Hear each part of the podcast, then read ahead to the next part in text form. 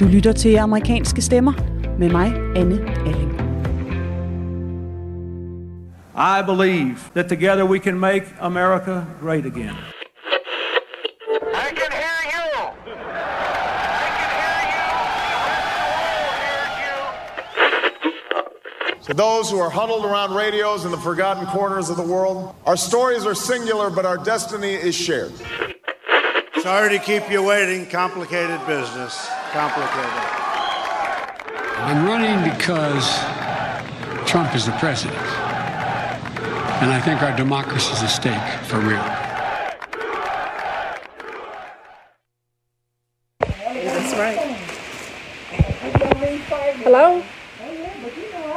Come on in, everybody. Come on in. Let's see. How would Yep. Hey, everybody. Come on in. Man, I'm so glad y'all joining me today. I am so excited. I'm so excited. Hey, Marcus. Marquita Hey, Bradshaw har startet en Facebook Live. Hun er klatåret bag de buede 50'er briller, og det korte, mørke, rødmalede hår stritter i vilkårlige retninger. Mama, everybody can hear you. Are we live, Mama? Mens følgerne kommer online, sidder familien rundt omkring i de bløde sofaer og venter på fejringsbrunch. we don't we i know everybody want to celebrate but celebrate just a little bit but we got a lot of work to do can for inden skrev den 46-årige enlige mor fra Memphis' fattige Southside nemlig historie. Med under 10.000 dollar på kampagnekontoen vandt Miss Bradshaw Tennessees valg om at blive demokraternes kandidat til senatet i D.C. this is my very lived in den um it looks like a campaign happened here Det er første gang nogensinde i sydstatens historie, at en afroamerikansk kvinde bliver kandidat til kongressen. Og når følgerne her på live-videoen spørger, jamen så er årsagen til, at det lykkedes klar. And so the way i know we're going to win is because they're going to do what they've always done for U.S. Senate race. They're going to run ads, they're going to buy a billboard, and then they're going to tell you what they're going to do. The reason why that's not going to work is because people are having a hard time, especially with this pandemic. And the traditional ways of political organizing by buying a lot of ads and not talking to people, that's not going to work. And that's why we're going to win. Få dage efter Bradshaws sejr skriver endnu en sort amerikansk kvinde endnu større historie, da Joe Biden langt om længe sætter navn på sin running mate. Thank you, Joe.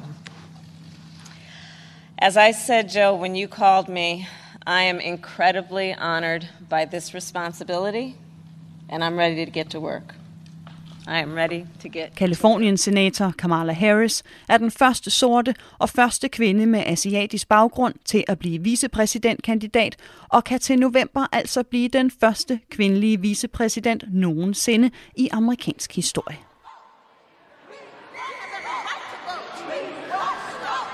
Og i denne uge markeres endnu en historisk begivenhed, da det tirsdag var præcis 100 år siden, at en afstemning, der blev afholdt lige her i Nashville, Tennessee, gav kvinder i hele landet stemmeret. Det er historiske tider for USA's kvinder. The Year of the Woman, som vi talte om ved midtvejsvalget i 2018, da et historisk højt antal kvinder blev valgt ind i kongressen, ser nu nærmere ud til at blive til kvindernes årti. Men hvorfor har det taget så lang tid? Hvorfor har vi ikke klip med kvindelige amerikanske præsidenter her i programmets intro?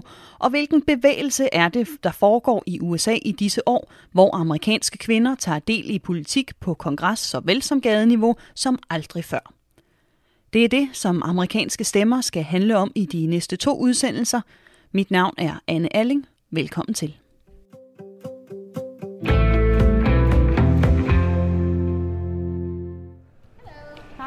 You doing? I'm good. I'm good.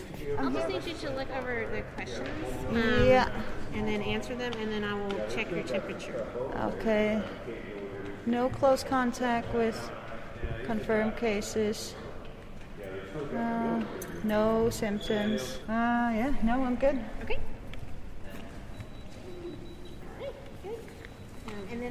Visitor guide. Um, our newest exhibit is the ratified exhibit. Yeah, that's the one be- I would like to see. Should we just go up the stairs here? And to the right. hmm Okay, and that's I anledningen af 100-året for kvinders stemmeret er der åbnet en ny udstilling om den såkaldte suffrage movement, kvindernes stemmerettighedsbevægelse på Tennessee State Museum.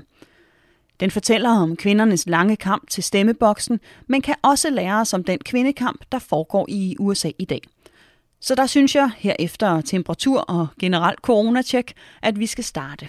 Senere i udsendelsen skal vi høre mere til Miss Bradshaw, som jeg har mødt på hendes kampagnetur, og talt med om, hvordan det er at være den første sorte kvinde nogensinde nomineret til kongresvalg i hendes delstat, og hvilken forandring hun oplever i USA generelt, hvor flere og flere utraditionelle kandidater, som hende selv og for eksempel New Yorks Alexandria Ocasio-Cortez, snupper sejren fra etablerede karrierepolitikere.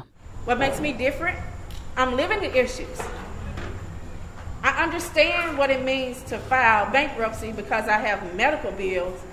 Vi skal også møde Taylor Lyon, en hvid forstadskvinde, der i disse dage samler og organiserer kvinder i sydstaterne for at sige fra over for Trumps præsidentembede og opbygge en mere progressiv venstrefløj. I am a white woman in suburbia, and I I do my damnedest to make sure that the women whom I, you know, sit uh, in the car line with, um, to me, that I feel like that's my that's my job, and those are my battlegrounds to have those hard conversations with people. Kvinders deltagelse i politik er rigtig mange ting, og vi ser altså i denne udsendelse primært på den mere progressive venstrefløj, for så i næste uge at skifte fokus til kvinder med mere konservative ideologier og kampen for kvindelig indflydelse på højrefløjen. Men lad os først lige tale om, hvor vi ikke er i denne uge. Hele ugen har demokraterne nemlig holdt deres konvent i Milwaukee, Wisconsin, som du nok har set i diverse nyheder. Men på grund af coronaen er konventet, som plejer at være noget af et tilløbsstykke og fylde værtsbyen med 100.000 af mennesker, inklusiv også journalister, foregået online. Og også højdepunktet, nomineringen af Biden til demokraternes kandidat, blev altså foretaget virtuelt med folk, der klappede alene på Zoom, og Biden, der takkede fra et tomt bibliotek i Delaware.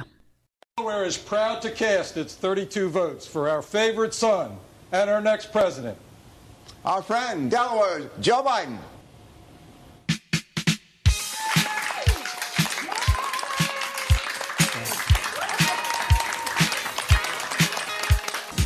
Well, thank you very, very much from the bottom of my heart. Thank you all. It means the world to me and my family. And I'll see you on Thursday. Thank you, thank you, thank you.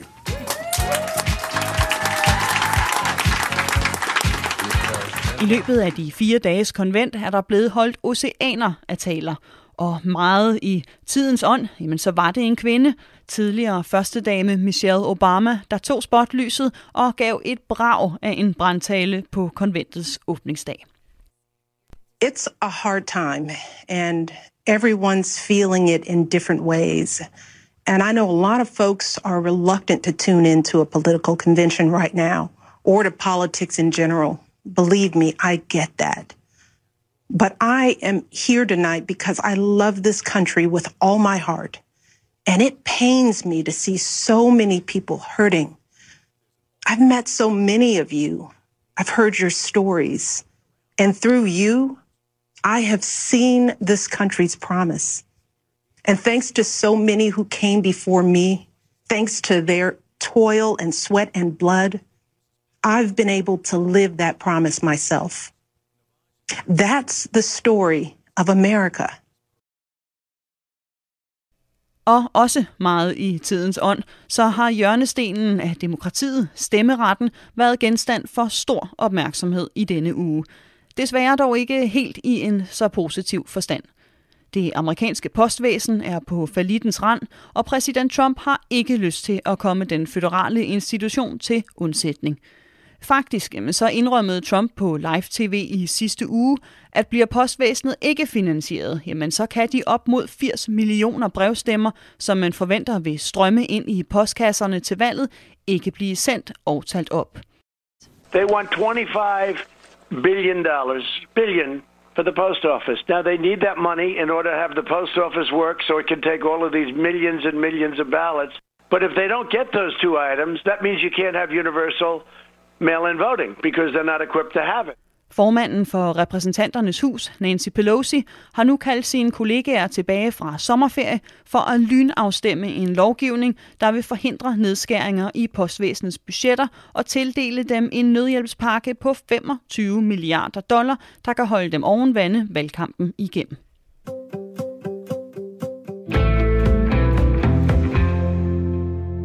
Og med de ord, lad os så tage tilbage på kvindeudstillingen til et kig tilbage på USA's kvinders vej til politisk indflydelse, fortalt gennem videoer på museets galleri.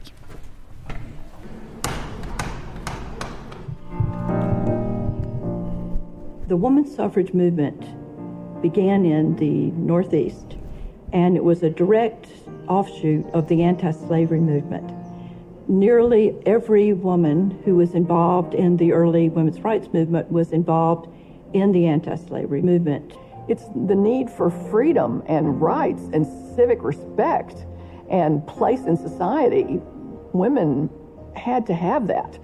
The vote for women was the logical outcome. Et øh, udtryk, der gentager sig på museet og hos kvinderne, jeg taler med her i udsendelsen, jamen det er, at det var tid for større kvindelig politisk indflydelse, både dengang i 1920'erne og den dag i dag. The Suffragists, kvinderettighedsforkæmperne, kunne ikke længere sidde og vente pænt på, at det blev deres tur, Ligesom at Bradshaw, som vi skal høre senere, mener, det er langt over tid, at kvinder som hende og Kamala Harris træder ind på den politiske scene. En af kvinderettighedsbevægelsens frontfigurer, Angelina Grimke fra South Carolina, formulerede det sådan her i slutningen af 1800-tallet. Men and women were created equal. All I ask of our brethren is that they will take their feet from off our necks and permit us to stand upright on that ground which God designed us to occupy. Men lighed var ikke bare et spørgsmål om lighed mellem kønnene. Kvinderettighedsbevægelsen udsprang af kampen mod slaveriet, og de sorte kvinder stod over for en dobbelt udfordring. Women in general were basically relegated to a position of second class citizenship. But for black women, they wore a double burden. Not only did they have to face sexism, but they also had to face racism. Kvindernes mobilisering udviklede sig over årtier. Præcis som rettighedsbevægelser i dag hjulpet på vej af uddannelse og oplysning, og women's clubs spredte sig rundt i byer landet rundt. Her i Nashville var Anne Dallas Dudley en af de førende stemmer. By 1910, you've suddenly got some younger women coming along that add a little uh, more energy to a group of women that have become rather set in their ways. Take, for example, Anne Dallas Dudley. She was from what would be regarded as a good family, and yet she went to a suffrage meeting. Dudley var ud af en pæn konservativ familie, men tog altså nu kampen op mod The Old Ways. Et af de steder, hun mødtes med byens ligesindede kvinder, var på det fornemme Hermitage Hotel, der stadig ligger her i Nashville, og hvor man den dag i dag kan komme til high tea og høre selveste Anne Dudley fortælle, hvordan det foregik, da Tennessee afgjorde nationens kvinders politiske skæbne. the role that the Hermitage Hotel played in getting women the right to vote in 1920. Now, as you know, there were two sides the suffragists, we were known as the Yellow Roses, and the antis were known as the Red Roses. They were against women getting the right to vote. And both of our headquarter offices were right here in this same hotel, and it made for some very interesting goings on, let me tell you. Anne Dudley, eller efterligningen af hende her i hvid blonde kjole og med gule roser i stråhatten, hun fortæller, hvordan The War of the Roses, rosekrigen, udspillede sig. Efter 36 af landets delstater havde afgivet deres stemme om, hvorvidt kvinders stemmeret skulle skrives ind i forfatningen, jamen så lå stemmefordelingen nu sådan, at Tennessees beslutning ville afgøre hele den nationale beslutning. Efter lange hede diskussioner i hotellets lobby og haller, så stod afstemningen lige, og det hele afhang nu af den unge Harry T. Burns stemme. There was one young legislator that summer that we all got to know pretty well. His name was Harry T. Burns. And he was from McMinn County. Now, we came to where we called him Holdout Harry because he wouldn't tell anybody how he was going to vote. And I saw him on the morning of August 18th. I saw him arrive, and in his lapel was a red rose. And my heart just sank because that meant he was going to vote against us. But what I didn't know was that in his back pocket there was a letter from his mother. Now, Miss Phoebe Byrne, she was more than just a doting mother. She was a PhD in political science, and she was his advisor and told him how to vote. So he got out that letter, and it said, Dear Harrison, be a good boy and do the right thing. Well, that was all it needed to say. He knew what she meant, and he yanked that red rose and threw it on the floor, and he voted aye. And when he did, that was the tie-breaking vote. And women all over this country got the right to vote because of what happened right here in Nashville, Tennessee. Med sin mors vise ord i baglommen, så stillede Burns sig på de gule rosers side og afgjorde landets skæbne. En historisk fortælling, dog her i Anne Dudleys noget polerede udgave. I et land styret af Jim Crow-lov og en generelt dyb racediskrimination, jamen så skulle der gå årtier før sorte kvinder, såvel som sorte mænd, i realiteten kunne tage del i demokratiet på lige fod med hvide. Og det er med den bagage, den historie, langt fra sølvbestik og fornem porcelæn, at 46-årige afroamerikanske Makita Bradshaw i disse dage turnerer rundt i Tennessee i kampen om at blive den første sorte kvindelige senator fra den historisk republikanske sydstat.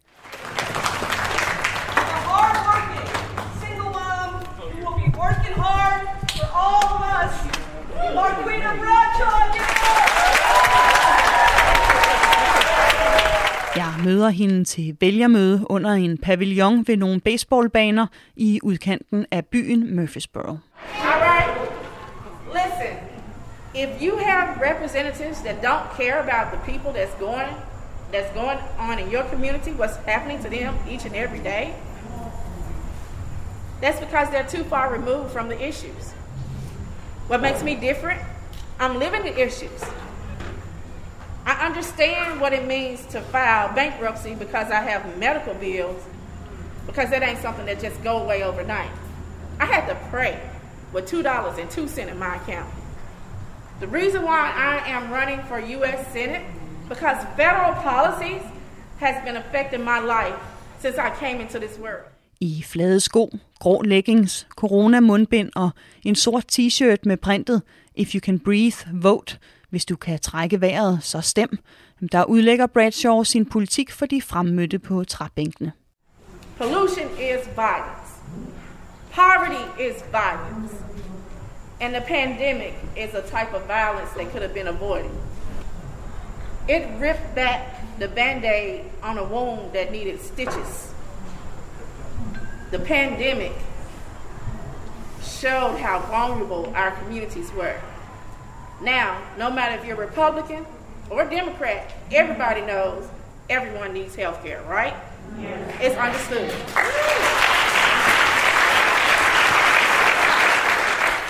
Makita Bradshaw er opvokset i fattigdom, har været på falitens rand flere gange og sidder som millioner af amerikanere i gæld på grund af lægeregninger – en virkelighed, som politikerne, der efter hendes mening kun har øje for Wall Street, ikke har taget alvorligt, men som coronaepidemien nu har kastet lys på i en grad, så problemerne ikke længere kan overses. Right now, Wall Street would say three times within 48 hours, right?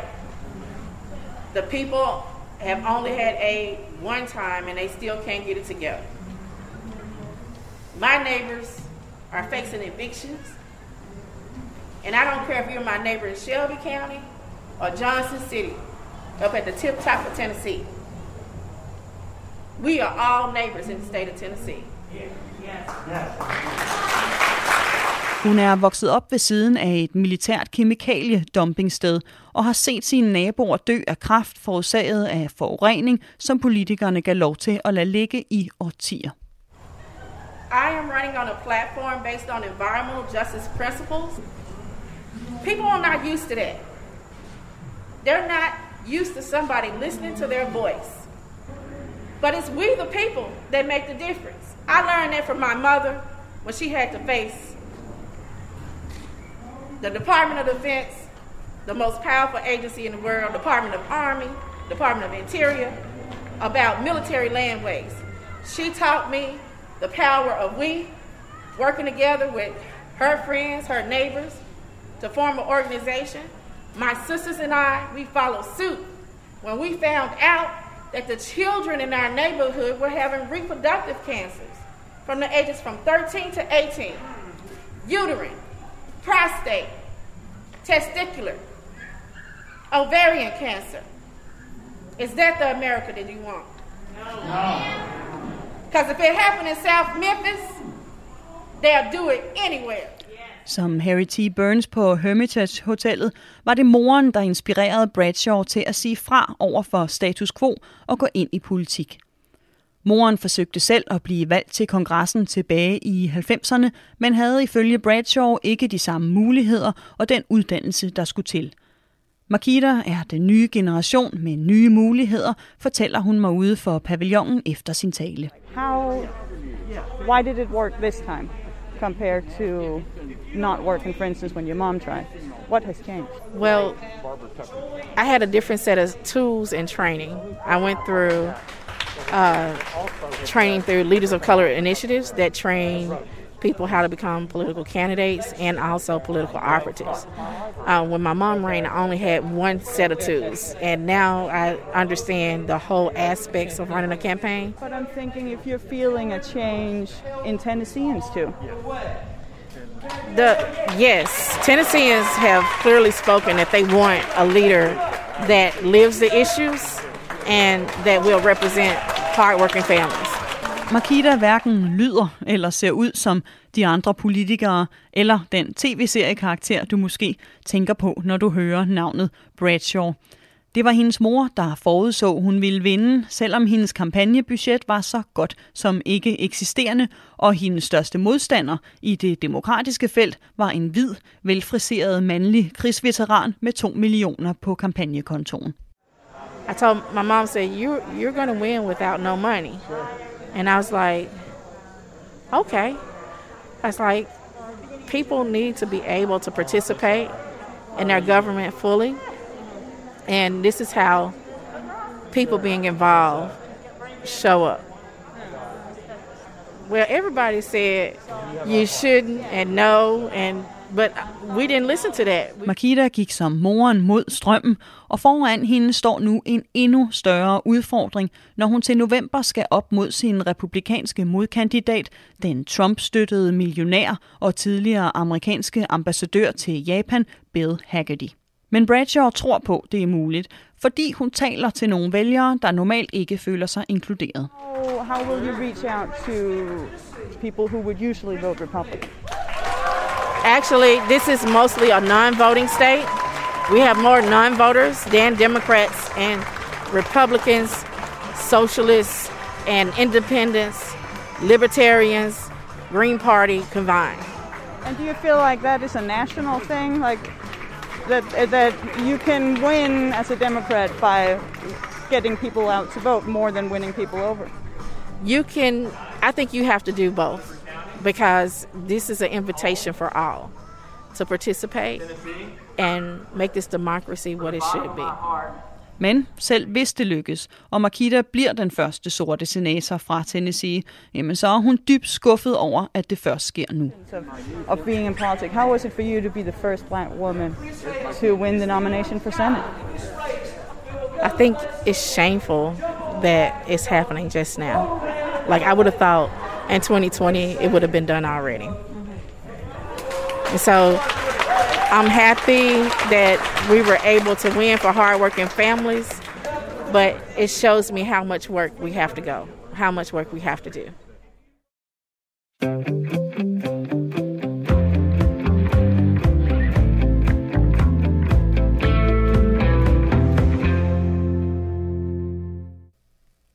Du lytter til amerikanske stemmer, hvor vi i dag taler om kvindernes rolle i amerikansk politik og den rekordhøje stigning i antallet af kvinder, der i disse år bliver stemt ind i den amerikanske kongres. Men inden vi går videre med dagens stemmer, så synes jeg lige, vi skal se på meningsmålingerne her, hvor der nu er 74 dage til præsidentvalget.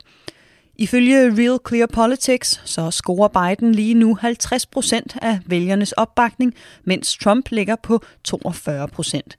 En føring på 8 procentpoint, som Biden generelt har ligget i omegnen af i adskillige måneder.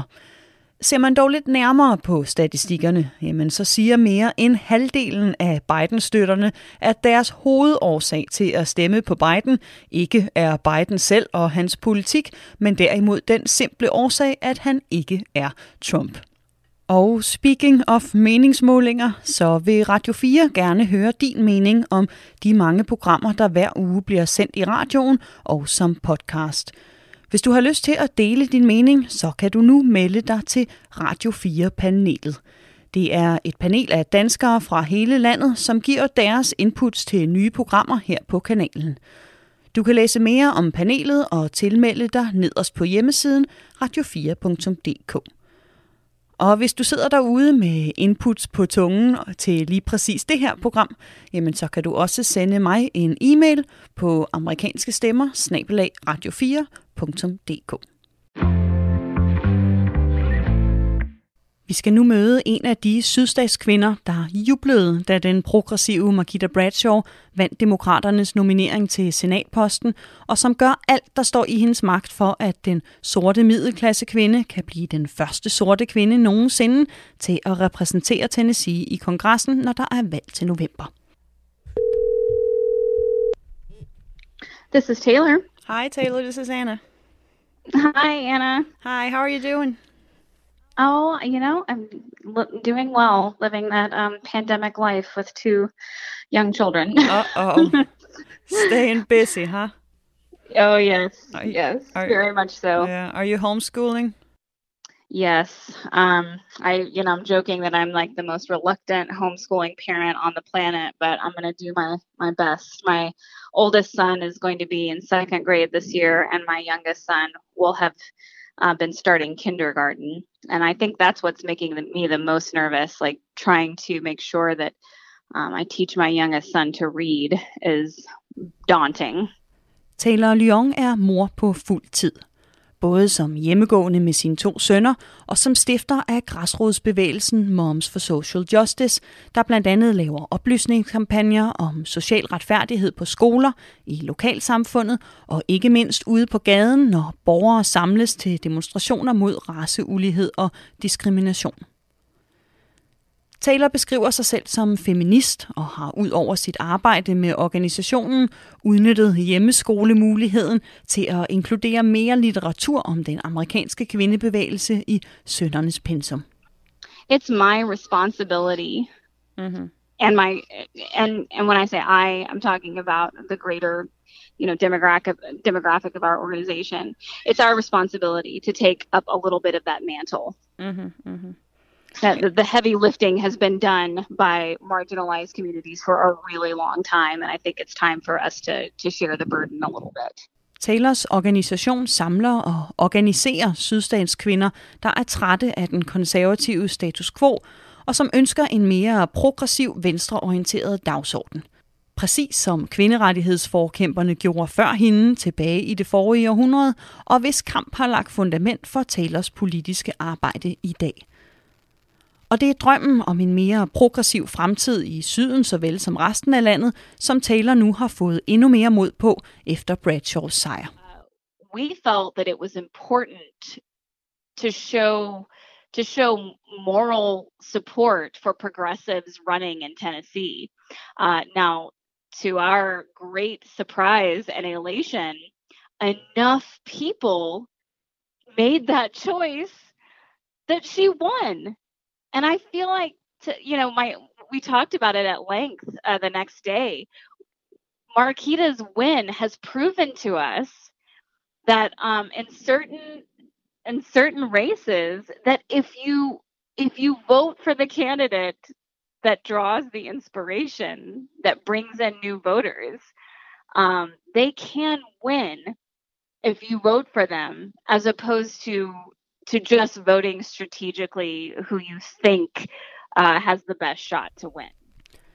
Taylor føler et skifte helt ind i den amerikanske politiks DNA.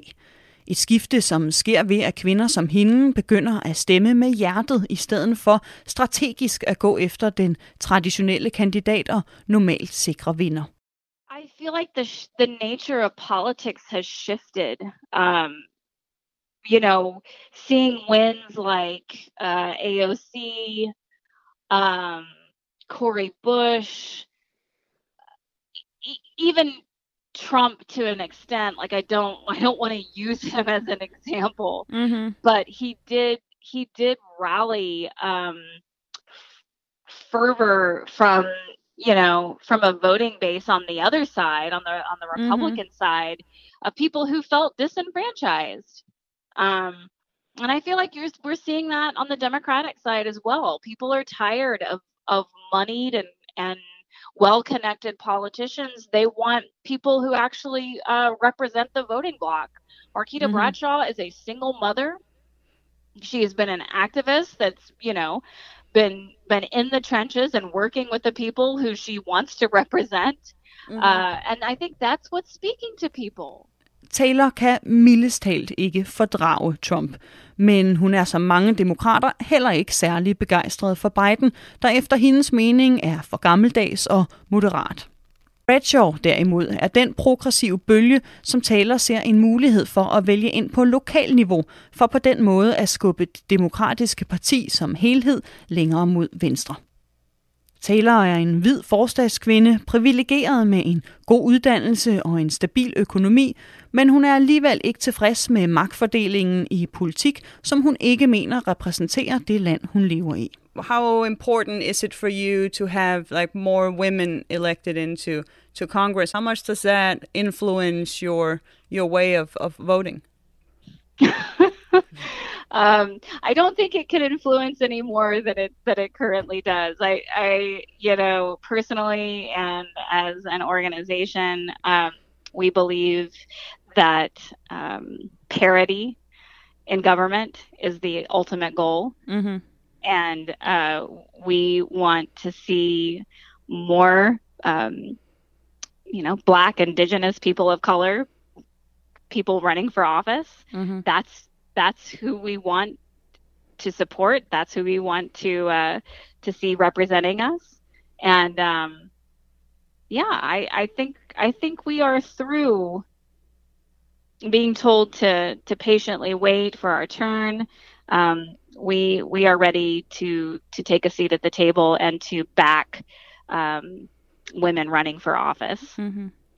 female identifying, you know, et cetera, et cetera, marginalized groups, disenfranchised groups um, have have waited too long to have a seat at the table, and if that means we need to um, to help help create a new table, then that's what it is. Anne Dalles og de andre kvinderettighedsforkæmperes ord om tid til forandring ekoer i Taylors stemme. Men et er repræsentation, noget andet er den politik, de valgte kvinder, sorte som hvide, moderate som progressive, står for. Og her kommer Taylors forbehold for Joe Bidens valg af Kamala Harris som vicepræsidentkandidat ind i billedet. Taylor er heller ikke overbegejstret for kandidaten Harris, men hvis det er det, der skal til for at slå Trump og Pence, so be it. That yes, the certainly the candidate matters, and if if we are looking at a Biden-Harris ticket versus Trump and Pence, then there's no question there. It it that that's not a that's not a hard choice. Mm-hmm. Um, while while Biden and Harris might not be the progressive dream team that many of our, our hardcore leftists were hoping for, we will commit to pushing our our Democratic candidates towards a progressive agenda, if that makes sense. Mm-hmm. Taylor kommer ellers fra en opvækst langt fra den progressive venstrefløj. Hendes far er præst, og Taylor voksede op i et konservativt miljø, både religiøst og politisk i det sydlige Texas. Hun tilhørte det såkaldte kristne evangeliske samfund, som Trump lovpriser som en af sine mest trofaste vælgerskare. Men Taylor fandt sig aldrig godt til rette i knaldrøde Texas og flyttede til Kalifornien, så snart hun fik chancen som ung kvinde.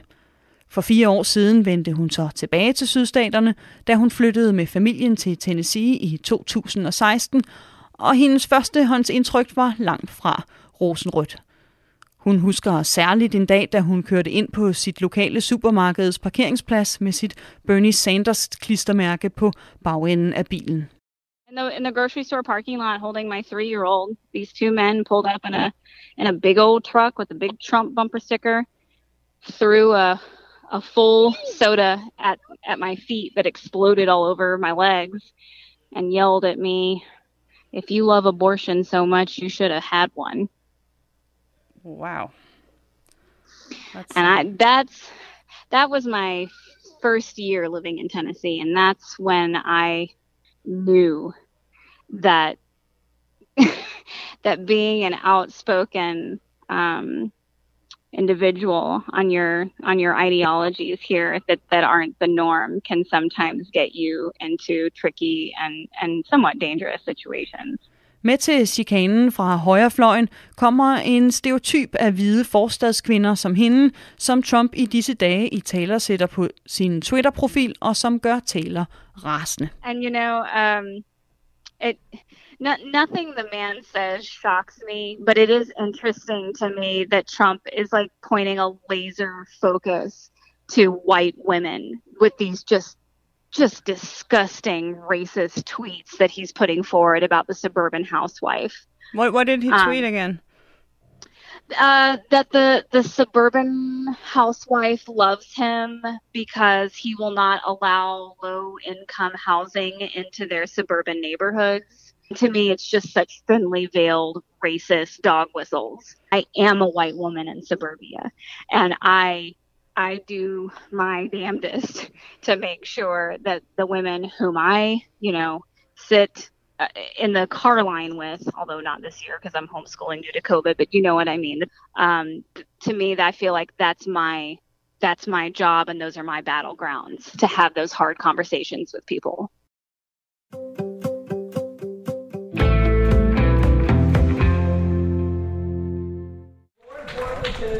I'm here to bring good jobs. Hi, how are you doing? Okay, how are you? Oh, I'm good, I'm good. I'm Anna.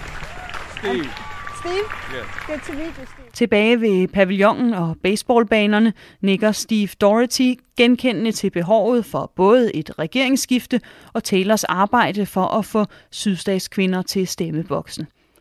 Steve er veteran fra det amerikanske militær med 20 års erfaring i hæren og lever og ånder for at få amerikanerne til at bruge deres ret til at stemme og tage aktiv del i demokratiet. All I do is engage with voters, and that's all I've done since essentially since 2016, but more so 2018, the midterm elections to the present. That's all I do. This is the only shirt I wear. Okay. It's the only. No greater act of patriotism than to vote. Der er ingen større patriotisk handling end at stemme, står der på hans t-shirt. Uden din stemme har du ingen stemme, og uden din stemme har du ingen frihed. Det samme citat står skrevet på siden af hans hvide pickup med store bogstaver. Men modsat Marquita Bradshaw og Taylor Lyons, jamen så ser Steve noget mere pessimistisk på mulighederne for, at den progressive venstrefløj vil sejre i sydstaterne til november. Mar- Marquita Bradshaw was saying this is not a Republican state or a red state. She's right. It's not a Republican state or a blue state, but Tennessee is a state of apathy. In 2016, Tennessee had the third worst voter participation rate in the nation. The only two states that did worst, worst were West Virginia and Hawaii. Okay, Tennesseans don't vote. When I, I guess I should caveat that Republicans in Tennessee vote, Democrats in Tennessee do not. 18 to 24 year olds, women, and minorities in Tennessee in particular don't vote. Som Steve siger, så har stater som Tennessee historisk ry for at blive hjemme på valgdagen, og dem, der ikke møder op, er især demokrater, unge, kvinder og minoriteter. En rigtig dårlig statistik for politikere som Marquita Bradshaw. I would be ecstatic if if if Marquita uh, if Marquita won and was the next U.S. senator because If, if the Democrats win four seats in the U.S. Senate, they gain a, a simple majority. Okay? But it's not going to happen. Not in Tennessee. Why? Because she's a woman, she's black, she's a single parent, and she doesn't have the name recognition or the money. Alt det, som Taylor altså elsker ved Bradshaw, taler imod hende i en stat, hvor de republikanske vælgere dominerer ved valgstederne. En dominans, som ikke bare viser sig på antallet af stemmer til republikanske kandidater, men som ifølge Steve også kan have været årsagen til, at Marquita Bradshaw vandt. It's just unrealistic that she'll win. And since, I mean, she was running against a white, male, rich candidate, and she still won. That tells me, or I'm wondering, is that because something has changed in Tennessee? She was running in the Democratic primary, not the general election. Totally different thing. But still, the Democrats chose her instead of what you would expect them to. Did they? Did they? Did they? Okay. It appears to be that appears to be the case. But who who could have voted for her? Okay. Democrats could have voted for her. Republicans could have voted for her. They could have a, Repub- a person who's Republican or wanted Haggerty to win could have voted for Marquita Bradshaw, Marquita Bradshaw, to pull votes away from who they thought might be a more of a challenge against Haggerty or Manisetti. Okay? And then there are people who didn't vote at all. Steves teori er altså, ud fra hans lange kendskab med amerikanske valg, at Bradshaws sejr i virkeligheden kan være en republikansk sejr. En snu republikansk strategi at stemme på den demokratiske kandidat, der vil stå svagest over for den republikanske kandidat til valget den 3. november. Nemlig en enlig mor og sort kvinde uden erfaring i højere politiske kredse. And is this a tendency that you see in other red states that Democratic voters don't get out to vote in these states that seem very That is an absolute national. It, Republicans vote. Democrats just don't. Okay, or people who would Democrat benefit from democratic uh, principles, they just don't. Okay, and that's the problem, and that's why that's all I do every day is engage with voters and try to get them to vote. Steve og jeg fortsætter vores snak lidt endnu, mens Bradshaw modtager sidste klapsalver i baggrunden. Vi taler om kampen USA og ikke mindst landets minoriteter har været igennem for at have deres ret til at stemme den dag i dag. Who can't vote this year? George Floyd can't vote. Ahmaud Arbery can't vote. Okay, why? Because they're dead. Okay, Congressman John Lewis can't vote. Okay, he was the conscience of the Congress, just died recently. Okay, he can't vote because he's dead. Okay, and think about this. In Selma, Alabama, 1965, Martin Luther King and his folks, they tried to cross the Edmund Pettus Bridge in Selma, okay? And, and, and, and uh, John Lewis got his skull cracked, okay? He got his skull cracked and had a concussion. They still marched 54 miles to Montgomery. And, and, and, and they got the Voting Rights Act passed. So if somebody can walk 54 miles with a concussion, then somebody can get off their ass and go vote and spend 15 minutes. It's free, it's painless, you get a damn sticker for doing the right thing. Valgkampe er intense og ofte beskidte, men Steves forfædre, landets forfædre, har kæmpet for, at hver og en skal have ret til at have indflydelse og deltage i demokratiet. Efter at have sundet sig, går Steve tilbage ombord i sin pickup truck og fortsætter sin rullende oplysningskampagne.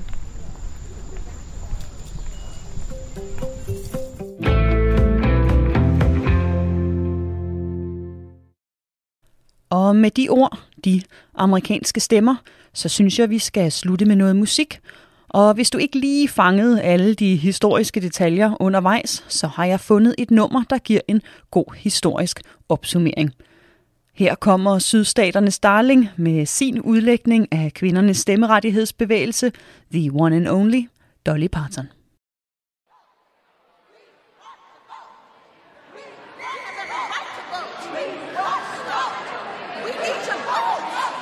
August 18th, 1920, Women's Suffrage Amendment ratified.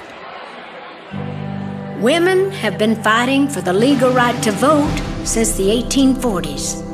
In 1890, the National American Women's Suffrage Association, NAWSA, was established with Susan B. Anthony its leading force. But women have been fighting for their rights since the very beginning of time.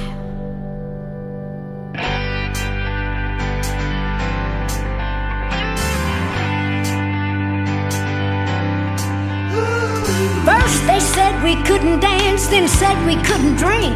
And unless some man allowed it, they said we couldn't think. They said we shouldn't speak till we were spoken to. Well, there was just so much back then we weren't allowed to do. But the first bite of that apple, I guess, revealed the truth. That's when Eve got smart, and that's why Adam don't like fruit. But that old tree of knowledge had some limbs that broke. We had to fight for women's rights. They said we couldn't vote. It is the duty of the women of this country to secure for themselves the sacred right to vote. We carried signs, we cursed the times, marched up and down the streets. We had to fight for women's rights, wore blisters on our feet. We got tired of seeing all our dreams go up in smoke, burdens more than we could tote, having lies crammed down our throats. But that old dam finally broke when women finally got the right to vote. We want to vote. We want to vote. They said a woman's place was staying in her hut, washing, cooking, cleaning, wiping babies' butts. They said she'd never see the day we'd equal up to them. But here we are, we've come so far, I guess we sure showed them. The first bite of that apple, I guess revealed the truth. That's when Eve got smart, and that's why Adam don't like fruit. That old tree of knowledge had some limbs that broke.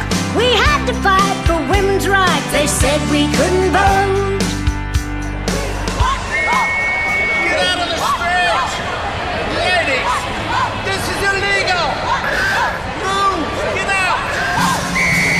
We were defiant, I'll admit, but we knew we couldn't quit, cause the suffrage amendment must be passed.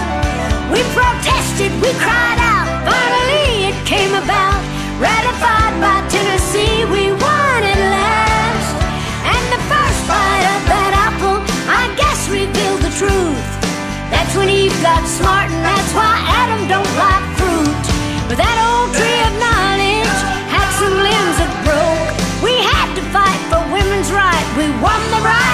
vote. They thought we were a joke. They tried to dash our hopes with every word they spoke. They tried to revoke a woman's right to vote. But we made it. And on August 18, 1920, Women's Suffrage Amendment was ratified.